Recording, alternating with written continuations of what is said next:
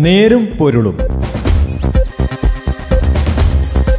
സാമൂഹിക വിഷയങ്ങളുടെ ഒരു നേരാവിഷ്കാരം.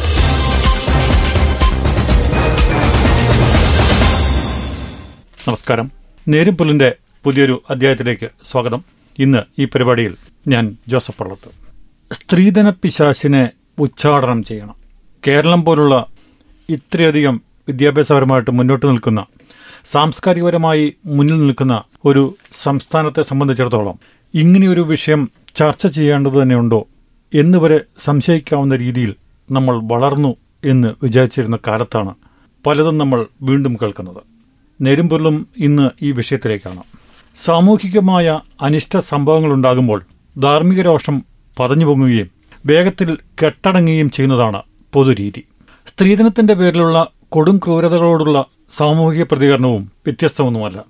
സ്ത്രീധനമായി കിട്ടാവുന്നത്ര പണവും സ്വത്തുക്കളും പിടിച്ചു പറിച്ച ശേഷം ഇനിയൊന്നും കിട്ടാനില്ലെന്ന് വന്നപ്പോൾ വിഷപ്പാമ്പിനെ വാടകയ്ക്കെടുത്ത് ഭാര്യയെ കടുപ്പിച്ചു കൊന്ന ഭർത്താവ് ഒരു പേടി സ്വപ്നം പോലെ വാർത്തയിൽ നിറഞ്ഞു നിന്നത് കുറച്ചു മുമ്പാണ്. സ്ത്രീധന പീഡനത്തിനെതിരെ അന്ന് ഔദ്യോഗികമായും അനൌദ്യോഗികമായും അന്ത്യശാസനങ്ങളുണ്ടായി. പക്ഷേ ഈ നീച സമ്പ്രദായം അല്പം പോലും ക്ഷീണമില്ലാതെ തുടരുകയാണെന്ന് മാത്രമല്ല അതിന്റെ ഭാഗമായി മർദ്ദനവും കൊലയും ആത്മഹത്യയിലേക്ക് തള്ളിയിടലും അഭംഗുരം കേരളത്തിൽ സംഭവിച്ചുകൊണ്ടിരിക്കുകയാണ്. കൊല്ലം ശാസ്താംകോട്ടയിൽ ബി എം എസ് അവസാന വർഷ വിദ്യാർത്ഥിയായ വിസ്മയ കഴിഞ്ഞ ദിവസം ഭർത്തൃവീട്ടിൽ മരിച്ച നിലയിൽ കാണപ്പെട്ടതിന് പിന്നിൽ ഭർത്താവിന്റെ സ്ത്രീധനത്തിന്റെ പേരിൽ ഉള്ള പീഡനമാണെന്ന് പറയപ്പെടുന്നു. മാനസികമായും ശാരീരികമായും പീഡിപ്പിച്ചതിനാലാണ് ഇങ്ങനെയുള്ള ദുരന്തമുണ്ടായതെന്നും പറയുന്നു. കൊലപാതകമാണെന്ന് പെൺകുട്ടിയുടെ രക്ഷിതാക്കൾ ആരോപിക്കുന്നു. വിദ്യാസമ്പന്നനും മോട്ടോർ വെഹിക്കിൾ ഇൻസ്പെക്ടറുമായ ഭർത്താവ് സ്ത്രീധനമായി കിട്ടിയ കാറിന് മികവ് പോരെന്ന് പറഞ്ഞ് നിരന്തരം പീഡിപ്പിക്കുകയായിരുന്നുവെന്നാണ് പുറത്തുവരുന്ന വിവരം. കേരളമാകെ അതിന്റെ ഞെട്ടലിൽ കഴിയുമ്പോഴാണ് തിരുവനന്തപുരം ബെഞ്ഞാറമൂഴിലും സ്ത്രീധനത്തിന്റെ പേരിലുള്ള മറ്റൊരു മരണം റിപ്പോർട്ട് ചെയ്യപ്പെട്ടത്. ഏതാനും ദിവസം മുമ്പ് തിരുവനന്തപുരത്ത് പ്രശസ്തമായ ഒരു കുടുംബത്തിലെ അംഗമായ ഒരു വ്യക്തിയുടെ കുടുംബത്തും ഇങ്ങനെ സംഭവിക്കുന്നു. ആത്മഹത്യയല്ല കൊലപാതകം തന്നെയാണ് ഇത്തരം സംഭവങ്ങൾ. സ്ത്രീധനം തടയുന്നതിന് കർശനമായ വകുപ്പുകളുള്ള നിയമം പാസാക്കിയിട്ട് അറുപത് വർഷം കഴിഞ്ഞു. നിയമം നടപ്പാക്കുന്നതിന് ചട്ടങ്ങളുണ്ടാക്കുകയും പ്രാബല്യത്തിലാക്കുകയും ചെയ്തിട്ടും അതിന്റെ വിഷദംഷ്ടങ്ങൾ പറിച്ചു മാറ്റാൻ സാധിച്ചിട്ടില്ല. സ്ത്രീധനം വാങ്ങുന്നതും നൽകുന്നതും കുറ്റകരവും ശിക്ഷാർഹവുമാണെന്ന ഉഗ്രശാസനങ്ങൾ ഇടയ്ക്കിടെ ആവർത്തിക്കുന്നുമുണ്ട്. പക്ഷേ ചില മേഖലകളിൽ നിയമസൃഷ്ടാക്കളെന്നോ നടപ്പാക്കുന്നവരാരെന്നോ വ്യത്യാസമില്ലാതെ വലിയൊരു വിഭാഗം പേർ പലവിധേന സ്ത്രീധന സമ്പ്രദായത്തിനകത്താണെന്നതാണ് അപ്രിയ സത്യം.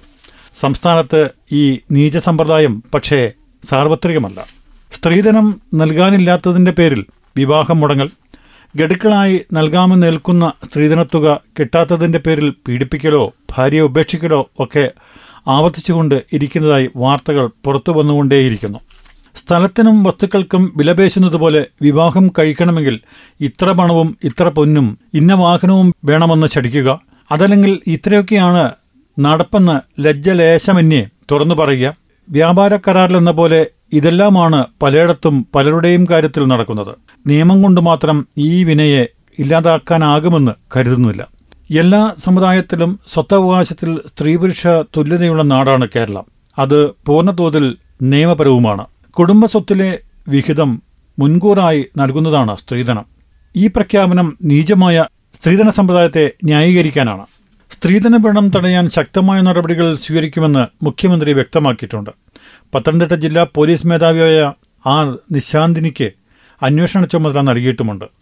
സംസ്ഥാന പോലീസ് മേധാവിയുടെ ഓഫീസിൽ ഫോൺ മുഖേന നേരിട്ട് പരാതി നൽകാൻ സംവിധാനവും ഏർപ്പെടുത്തിയിട്ടും ഉണ്ട്. അതും നല്ല കാര്യം. എന്നാൽ സ്ത്രീധന പീഡനം ശാശ്വതമായി തടയണമെങ്കിൽ സ്ത്രീധന സമ്പ്രദായം പൂർണമായും ഇല്ലാതാക്കണം. സ്ത്രീധനം ചോദിക്കുകയോ വാങ്ങുകയോ ഇല്ലെന്ന് യുവാക്കൾ നിലപാടെടുക്കണം. മക്കളെ കച്ചവടച്ചരക്കാക്കിൽ നിന്ന് രക്ഷിതാക്കളും പണം ചോദിച്ചെത്തുന്നവരെ ആട്ടിപ്പുറത്താക്കുമെന്ന് പെൺകുട്ടികളും തീരുമാനിക്കണം. നരകമയമായ ജീവിതത്തിൽ നിന്ന് പുറത്തുവരാനുള്ള ധൈര്യം പെൺകുട്ടികൾക്ക് സമൂഹവും മാതാപിതാക്കളും നൽകാത്ത വികലമായ അവസ്ഥ മാറണം. വിവാഹം രണ്ടുപേർ തമ്മിൽ ജീവിതം തുല്യമായി പങ്കിടുന്നതാണ്. സാമൂഹ്യ മുന്നേറ്റത്തിൽ വിവാഹ സമ്പ്രദായത്തിലെ മാറ്റങ്ങൾക്കും വലിയ സ്ഥാനമുണ്ട്. പരമ്പരാഗതമായി തുടരുന്ന തെറ്റുകൾ തിരുത്തുന്നതിന് നേതൃത്വം നൽകാൻ യുവജന സംഘടനകൾക്കും പൊതുസമൂഹത്തിനും സാധിക്കുമോ എന്നതാണ് കാലം ഉയർത്തുന്ന ചോദ്യം. നേരുംപൊരുളിന്റെ ഇന്നത്തെ അധ്യായം ഇവിടെ അവസാനിക്കുന്നു. നന്ദി. നമസ്കാരം. നേരും പൊരുളും.